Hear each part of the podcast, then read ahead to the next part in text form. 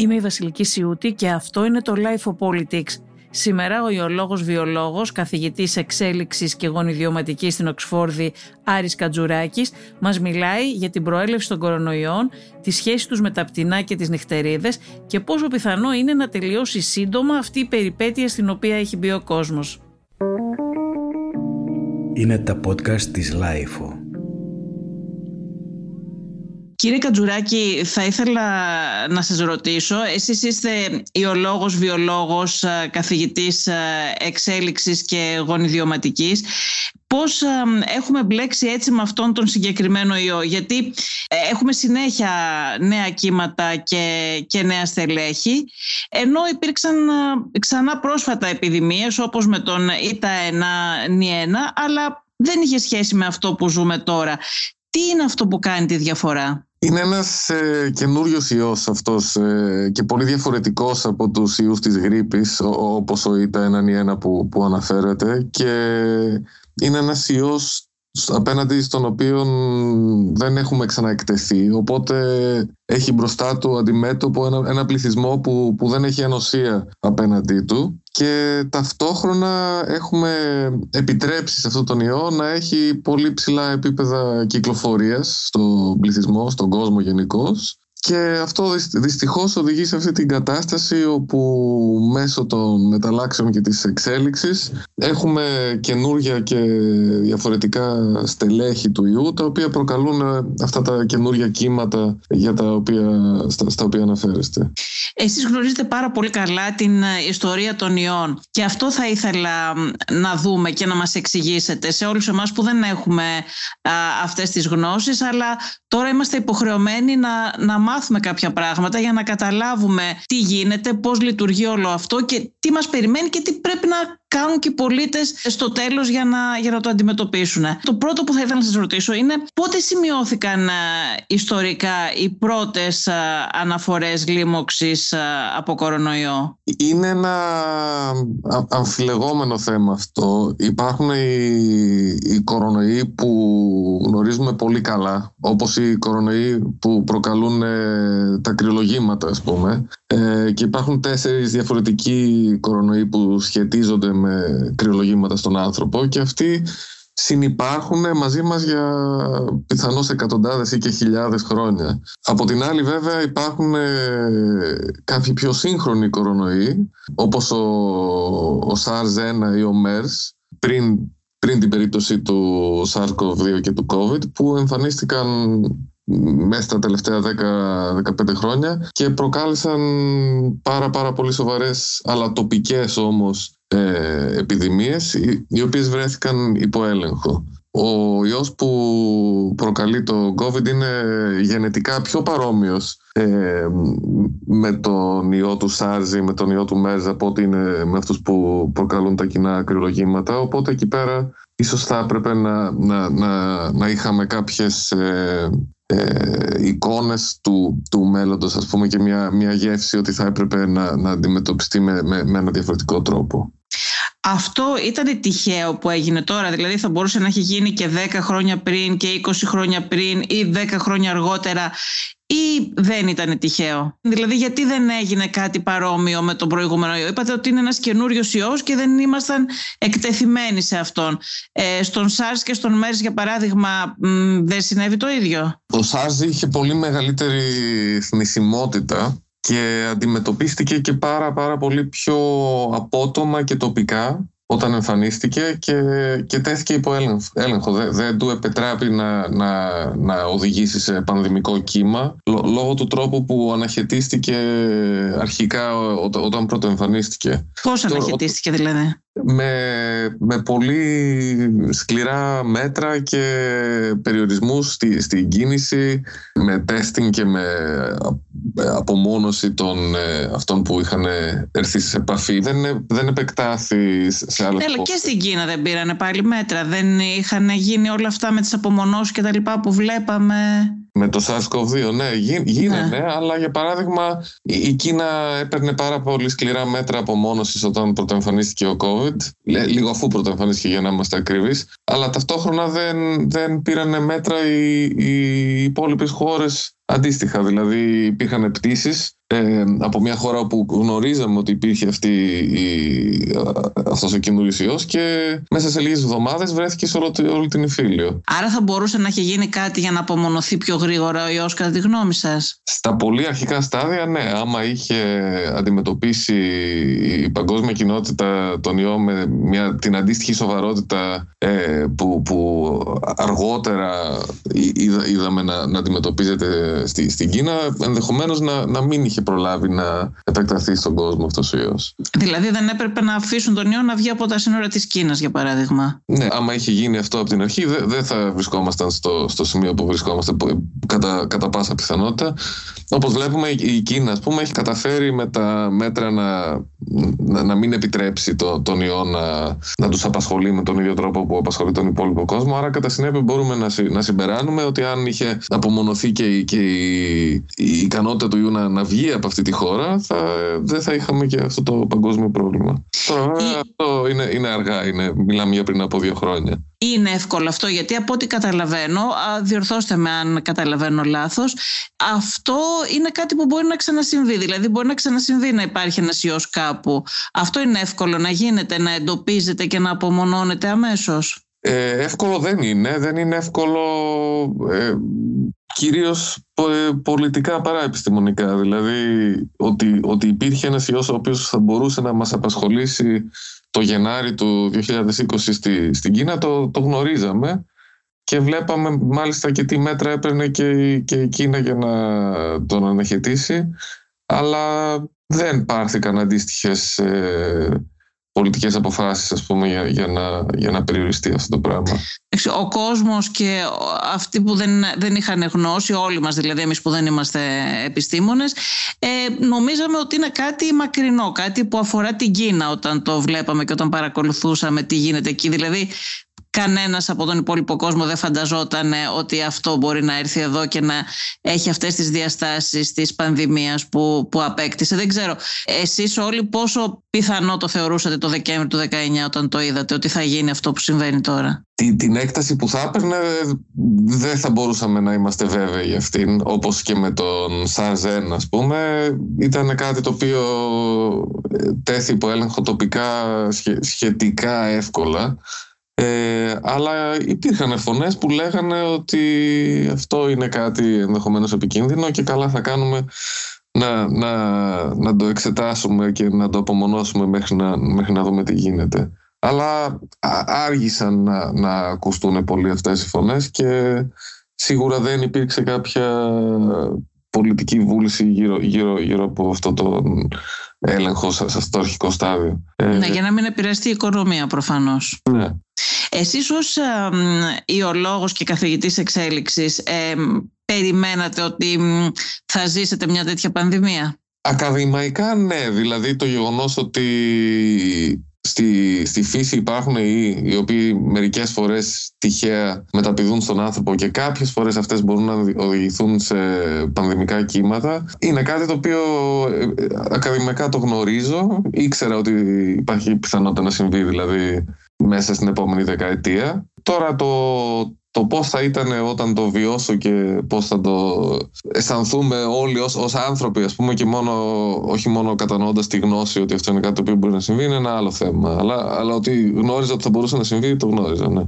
Ως ε, νέα γνώση, τι μας έχουν προσφέρει αυτά τα δύο χρόνια της περιπέτειας με αυτή την πανδημία κύριε Κατζουράκη; Δεν εννοώ να μου πείτε τα πολύ δικά πράγματα που εμείς δεν θα τα καταλάβουμε, ενώ αυτά που, που μπορεί να καταλάβει και ένας άνθρωπος που δεν έχει τις γνώσεις τις δικές σας. Καταρχάς ε, είδαμε ότι έχουμε τα εργαλεία να, να επηρεάσουμε τη, την πορεία και την εξάπλωση αυτού του ιού και αντίστοιχων ιών. Δηλαδή δοκιμάσαμε σαν, σαν ανθρωπότητα πράγματα τα οποία δεν έχουν ξαναδοκιμαστεί σε τέτοια κλίμακα. Η, η απομόνωση, τα, περιοριστικά μέτρα, η τεράστια χρήση της μάσκας, όλα, όλα αυτά τα μη φαρμακευτικά μέτρα ας πούμε, που μπορούν να επηρεάσουν την εξάπλωση του ιού. Αυτό δεν γνωρίζαμε πριν σε πόσο μεγάλο βαθμό μπορεί να, να πετύχει και επίσης ε, κάναμε, καταφέραμε και κάτι πρωτόγνωρο επιστημονικά που ήταν να πάμε από την παρατήρηση ενός καινούργιου σε αποτελεσματικά εμβόλια σε περίπου ένα χρόνο. Αυτό σαν, σαν επιστημονικό επίτευγμα είναι τεράστιο και δεν νομίζω ότι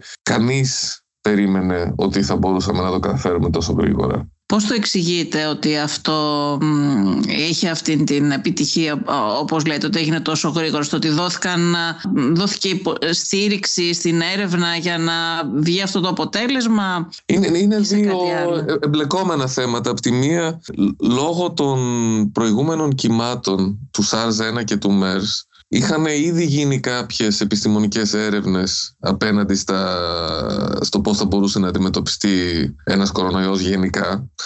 Οπότε υπήρχαν κάποιες βάσεις και δεν χρειάστηκε να τα αναπτύξουμε όλα αυτά από την αρχή και ευτυχώς επειδή υπήρχαν αυτές οι βάσεις απέναντι στη βιολογία των κορονοϊών γενικώς, ε, με την τεράστια συντονισμένη προσπάθεια και τρομερή, τρομερή επένδυση χρόνου, χρήματος και, και ανθρώπων, ανθρώπινου δυναμικού επάνω σε αυτό το πράγμα, ε, καταφέρθηκε και φτάσαμε σε αυτό το αποτέλεσμα πάρα πολύ γρήγορα. Αυτοί όλοι οι από την Ανατολή μας έρχονται, γιατί είπατε πριν και για τον ΜΕΡΣ, ε, για την προέλευσή του. Όλοι αυτοί έχουν έρθει από εκεί. Ο ΣΑΖ, ο ΣΑΖ ένα νέο ΜΕΡΣ περισσότερο προς, από, από Μέση Ανατολή ε, προσανατολίζονται τα, η, η, αρχή του. Γενικώς οι καινούργοι έρχονται όπου υπάρχει επαφή του ανθρώπου με τα ζώα που μπορεί και να τους φέρουν. Και αυτό δεν είναι χαρακτηριστικό μιας συγκεκριμένης περιοχής της Ιφιλίου. Δηλαδή, όπου οι άνθρωποι εμπλέκονται με ενδεχομένως ζώα όπως, όπως οι νυχτερίδες ή, τα πυθίκια που μπορεί να κουβαλούν οι ιούς που μας προσβάλλουν υπάρχει πάντα η πιθανότητα ε, να μεταπηδήσει κάποιος από αυτούς τους ιούς και να, να δημιουργήσει μια, μια καινούρια ίωση ας πούμε ο, ο ιός του HIV που μεταπήδησε ε, πριν από περίπου 100 χρόνια ας πούμε από, από πυθίκους ε, μέσω μιας αντίστοιχης ε, διαδικασίας ξεκίνησε. Θέλετε να μας εξηγήσετε τι σχέση έχουν οι νυχτερίδες και τα πτηνά ειδικά με τη μετάδοση του κορονοϊού στον άνθρωπο και γιατί θεωρούνται ε, ιδανικοί φορείς των γονιδίων των κορονοϊών οι νυχτερίδες ειδικά. Είναι κάτι το οποίο το μελετά η επιστημονική κοινότητα αυτή τη στιγμή αυτό. Είναι σίγουρο γεγονός ότι οι νυχτερίδες έχουν μεγάλο φορτίο ιών γιατί ε, νομίζω και πολλοί ανθρώπινοι κορονοϊοί έχουν σαν προέλευσή τους τις νυχτερίδες, έτσι δεν είναι; Έτσι είναι, έτσι είναι, ναι. Φαίνεται ότι έχουν ένα πολύ... Ε, υπάρχουν διάφορες θεωρίες. Μία από τις θεωρίες είναι ότι έχουν ένα πολύ ιδιαίτερο ανασωπητικό σύστημα οι νυχτερίδες, το οποίο τις καθιστά να... πολύ ισχυρές στο, στο να μην αναπτύσσουν ασθένειες όταν κουβαλάνε έναν ιό. Οπότε κατά συνέπεια φαίνεται ότι έχουν την ικανότητα να κουβαλάνε πάρα πολλούς ιούς χωρίς να νοσούν οι ίδιες και κατά συνέπεια να δρουν ως φορείς και να μεταφέρουν αυτούς τους ιούς σε άλλα ζώα όπως το ανθρώπινο είδος. Τι διάφορα έχουν οι κορονοϊοί από τους, από τους άλλους ιούς; Γενικώ οι ίδιοι διαφέρουν πολύ μεταξύ τους. Οι κορονοϊοί έχουν πάρα πολύ μεγάλα γονιδιώματα και κουβαλάνε διάφορα γονίδια τα οποία έχουν μια σύνθετη αλληλεπίδραση με τα ζώα που προσβάλλουν και αυτή η σύνθετη αλληλεπίδραση, για παράδειγμα, μπορεί να, να σχετίζεται με, με τα ιδιαίτερα χαρακτηριστικά της νόσου, ε, μπορεί να σχετίζεται με τον τρόπο που, που μπορούν να, να, να ξεφεύγουν από το νοσοποιητικό σύστημα και με τον τρόπο που κατά συνέπεια αυτό τους οδηγεί σε μια ιδιαίτερη εξελικτική πορεία. Το βασικό χαρακτηριστικό του, του γονιδίου τους είναι ότι είναι πολύ διαφορετικό από τα γονίδια άλλων ιών τα οποία μέχρι στιγμής είχαμε συναντήσει και αυτό τα, τα καθιστά ιδιαίτερα δύσκολο στο να ανοιχνεύονται από το νοσοποιητικό μας σύστημα. Αυτό το πράγμα με το ότι υπάρχουν συνέχεια νέα κύματα και νέα στελέχη, ειδικά για τα νέα στελέχη, μπορεί να συνεχίσει να συμβαίνει για πολύ καιρό ακόμα, με τον συγκεκριμένο ιό εννοώ. Όσο υπάρχουν ψηλά επίπεδα κυκλοφορίας του ιού στον πληθυσμό, θα υπάρχει πάντα η πιθανότητα μεταλλάξεων και παραλλαγών τα οποία θα μπορέσουν να οδηγηθούν σε καινούργια κύματα. Άρα μπορεί να γίνει κάποια πρόβλεψη για την διάρκεια αυτής της πανδημίας από την επιστημονική κοινότητα αυτή τη στιγμή; Για τη διάρκεια όχι, δε, δε, με βεβαιότητα όχι. Δεν νομίζω ότι αυτός ο ιός θα, θα τελειώσει με μας άμεσα. Ε, η ελπίδα είναι ότι μέσω των εμβολίων θα μετριάσουμε τις ε, βαρύτερες συνέπειες του και κατά συνέπεια να, να, να μην μας απασχολεί σε καθημερινό επίπεδο τόσο πολύ, αλλά η πιθανότητα των των μεταλλάξεων και της εξέλιξης του ιού από τη στιγμή που από ό,τι φαίνεται υπάρχει και μια τάση ε, άρσης μέτρων και σε διάφορες χώρες ας πούμε να, να, να χαλαρώνουν σε αυτό το θέμα Κατά συνέπεια αυτό θα έχει συνέπειες και σε, στην ευρύτερη κυκλοφορία του ιού. Αυτό πάντα θα έχει ένα ρίσκο ε, νέων μεταλλάξεων που μπορεί να οδηγήσουν, σε καινούργια στελέχη που θα μας απασχολήσουν περισσότερο. Άρα και τώρα στην κατάσταση που είμαστε υπάρχει πάντα η πιθανότητα μιας, μιας άλλης παραλλαγής που θα αποφύγει το, το ανοσοποιητικό σύστημα, έτσι δεν είναι; Ναι, δεν, δεν υπάρχει κανένας λόγος να πιστεύουμε ότι η όμικρον είναι η, τελευταία μετάλλαξη που θα μας απασχολήσει. Είναι για την ακρίβεια εξαιρετικά απίθανο να είναι η τελευταία μετάλλαξη που θα μας απασχολήσει. Να υποθέσω ότι δεν είσαστε πάρα πολύ αισιόδοξος για την εξέλιξη άμεσα. Ε, όχι, όχι δεν, είμαι, δεν είμαι ιδιαίτερα αισιόδοξος, ειδικά από τη στιγμή που υπάρχει και αυτή η τάση παρέτησης ε, απέναντι στον έλεγχο της κυκλοφορίας του ιού. Και επίσης, άμα συνυπολογίσουμε και το γεγονός ότι υπάρχουν ακόμα τεράστια μέρη του πλανήτη που δεν έχουν εμβολιαστεί. Άρα η πιθανότητα να έχουμε ακόμα και, και πολύ θάνατο και αρρώστια ως αποτέλεσμα του ιού αλλά και να οδηγηθεί και ο ιός σε καινούριε μορφές είναι δυστυχώς ακόμα πολύ μεγάλη. Στην Αφρική νομίζω ότι είναι γύρω στο 10% το, τα ποσοστά του εμβολιασμού του πληθυσμού που σημαίνει ότι τους έχουμε αφήσει πάρα πάρα πολύ πίσω τους ανθρώπους εκεί. Πόσο επικίνδυνο είναι αυτό και για την υπόλοιπη α, ανθρωπότητα; Είναι τεράστιος. Δεν το συζητάω ότι είναι ανήθικο για, για τους ανθρώπους εκεί, έτσι, αλλά ενώ εκτός από αυτό ναι. είναι και επικίνδυνο για την υπόλοιπη ανθρωπότητα για, για την αντιμετώπιση του ιού, έτσι δεν είναι; Ναι, σίγουρα και είναι, είναι πολύ, πολύ σημαντικό να, να κοιτάμε πάντα και τα δύο. Δηλαδή, από τη μία, τι, τι σημαίνει αυτό για τη δημόσια υγεία σε αυτές τις χώρες, αλλά ταυτόχρονα το ρίσκο που, που εγκυμονεί και για τον υπόλοιπο κόσμο από τη στιγμή που ο ιός κυκλοφορεί ανεξέλεγκτος και, και μη περιορισμένος και από τα εμβόλια σε αυτές τις χώρες. Αυτό αυξάνει τις πιθανότητες τη εμφάνισης νέων στελεχών, τα οποία μπορεί τελικά να, να, να βασανίσουν όλο τον κόσμο και όχι μόνο τις χώρες στις οποίες εμφανίζονται. Επειδή νομίζω ότι ήσασταν και σε μια πρωτοβουλία για τον εμβολιασμό σε όλο τον κόσμο, στους ανθρώπους αυτούς, ε, για ποιο λόγο εκτιμάτε ότι δεν το κάνουν αυτό το πράγμα; Νομίζω τώρα υπάρχουν εμβόλια, έτσι δεν είναι; Υπάρχουν εμβόλια και δυστυχώς ας πούμε βλέπουμε διάφορα φαινόμενα όπως σε κάποιες χώρες υπάρχει υπερπληθώρα εμβολίων τα οποία τελικά λήγουν και πετιούνται και δεν έχει δημιουργηθεί ο μηχανισμός ε, ανταλλαγής και τροφοδότησης ώστε να, να μην συμβαίνει αυτό. Ε, δεν υπάρχει το επίπεδο της συνεργασίας σε, σε παγκόσμιο επίπεδο που θα χρειαζόταν για μια πιο δίκαια κατανομή των εμβολίων και αυτό είναι... Ε, υπήρξε και αυτή η πρωτοβουλία της COVAX, γιατί δεν, δεν προχωράνε όλα αυτά, δεν είναι, δεν είναι τόσο αποτελεσματικά; Δεν, δεν συμμετείχαν οι χώρες στο βαθμό που, που, που θα χρειαζόταν ώστε το, το, αυτό το επιχείρημα να, να ήταν αποτελεσματικό. Δεν, δεν υπήρχαν οι, οι αντίστοιχες προσφορές ε, που θα χρειαζόταν. Ε, κοιτάνε οι χώρες το, το, τις δικές τους ανάγκες, πώς θα εξυπηρετήσουν το δικό τους πληθυσμό. Μα και, οικονομικά, κύριε Κατζουράκη. Δηλαδή, δείτε, η όμικρον από την Αφρική δεν μας ήρθε η παραλλαγή ναι. αυτή. Ναι. Ε, δεν στήχησε στην οικονομία. Α το δούμε με τους κοινικού δείκτες, έτσι όπως το βλέπουν οι, οι πολιτικοί. Δεν στήχησε πάρα πολλά στις οικονομίες. Στήχησε. Σίγουρα στήχησε, αλλά δυστυχώς. Ε... Θα στήχησε δηλαδή ε, λιγότερο αν στέλνανε τα. περισσότερο αν στέλνανε τα, τα εμβόλια στην Αφρική. Δηλαδή αναρωτιέται ε, κανείς γιατί δεν το βλέπουν πιο αποτελεσματικά, γιατί δεν παίρνουν μέτρα πιο δραστικά, αφού το γνωρίζουν. Υπάρχει αυτή η γνώση, ξέρουν ότι πρέπει να αντιμετωπιστεί και εκεί. Είδαν ότι η όμικρον ήρθε από εκεί. Δεν είναι πολύ πιθανό να έρθει και νέα παραλλαγή από την Αφρική, για παράδειγμα, που, που είναι το 90% ανεμβολίαστη. Είναι πιθανό, είναι πιθανό. Νομίζω ότι υπάρχει μεγάλη πιθανότητα να δούμε και άλλα στελέχη που να, να, να ξεπηδήσουν από αυτές τις χώρες. Νομίζω αυτό είναι ένα ρίσκο που καλό θα ήταν η, η πολιτική ηγεσία και η παγκόσμια κοινότητα να, να το πάρουν πιο σοβαρά και ανθρωπιστικά αλλά και οικονομικά όπως λέτε κι εσείς. Ίσως σαν ε, αν το βλέπαν πιο υπολογιστικά να, να, να παίρνουν κάποιο είδους τέτοια απόφαση. Αλλά χρειάζεται πολύ μεγαλύτερη συνεργασία και, και πρόνοια ας πούμε και κατανόηση αυτού του ρίσκου. Δεν, δεν, δεν μπορεί να απαντηθεί με, με όρους ε, επιστημονικής ε, λογικής αυτό το πράγμα. Από την Κίνα έχουμε μάθει κάτι περισσότερο τελευταία έχει δώσει κάποια στοιχεία γνωρίζουμε κάτι παραπάνω για το για την προέλευση του, του ιού; Είναι ένα παζλ το οποίο αυτό θα αργήσει να ξετυλιχτεί τελείως.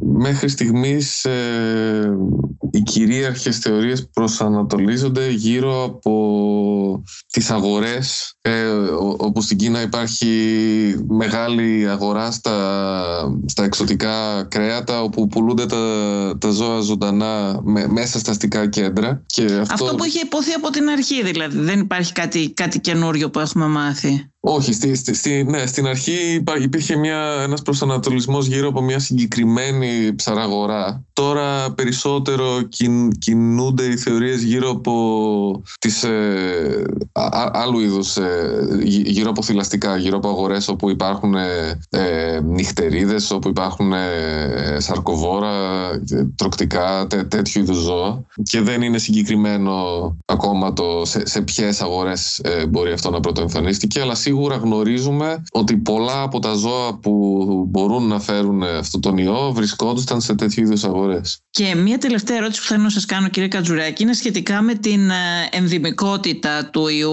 Έχετε, είστε από τους επιστήμονες που το έχετε επισημάνει ότι η ενδυμικότητα δεν σημαίνει ότι και το τέλος της ε, επιδημίας αλλά θα ήθελα να μας εξηγήσετε λίγο να μας πείτε ε, τι σημαίνει ενδυμικότητα σε σχέση με τον κορονοϊό. Ενδυμικότητα στην ουσία είναι μια κατάσταση που φτάνουμε σε αυτήν όταν η ικανότητα του ιού να πολλαπλασιάζεται περιορίζεται από την άλλη από το επίπεδο ανοσίας του πληθυσμού δημιουργώντας μια κατάσταση όπου ο αριθμός των κρουσμάτων είναι σταθερός. Αυτό μπορεί κάποια στιγμή να επιτευχθεί όταν υπάρχουν ε, πολύ ψηλά επίπεδα ανοσίας στον πληθυσμό αλλά Σταθερός μπορεί να είναι και μεγάλος σταθερός. Δηλαδή, αν έχεις 100 νεκρούς την ημέρα, για παράδειγμα, μπορεί να είναι σταθερός αυτός ο αριθμός.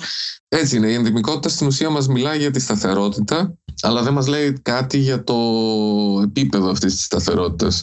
Για, για, παράδειγμα, η, η, η ελονοσία και η φυματίωση είναι ενδυμικέ ασθένειες, δεν είναι ή βέβαια. Είναι όμως ενδυμικέ ασθένειες, οι οποίες έχουν πολύ μεγάλα ε, επίπεδα στο, στις χώρες που βρίσκονται και πολύ μεγάλες συνέπειες και για τη δημόσια υγεία. Οπότε μια ενδημική κατάσταση δεν είναι απαραίτητος καλή. Άμα ο ιός έχει ψηλά επίπεδα κυκλοφορίας και μεγάλες ε, συνέπειες στο, στον πληθυσμό, η ενδημικότητα μπορεί να είναι και μια πάρα πολύ δυσάρεστη κατάσταση. Οπότε καλό θα ήταν όταν, όταν μιλάμε για την ενδημικότητα να, να, να κατανοούμε ότι ε, υπάρχουν διάφορες ενδημικότητες και όχι όλες, ε, δεν έχουν όλες την ίδια σημασία όσον αφορά τη δημόσια δημόσια υγεία. Ωραία, σας ευχαριστώ πάρα πολύ κύριε Κατζουράκη. Εγώ ευχαριστώ. Ακούσατε τη Βασιλική Σιούτη και το Life of Politics, το οποίο φιλοξένησε σήμερα τον καθηγητή εξέλιξης και γονιδιωματικής Άρη Κατζουράκη.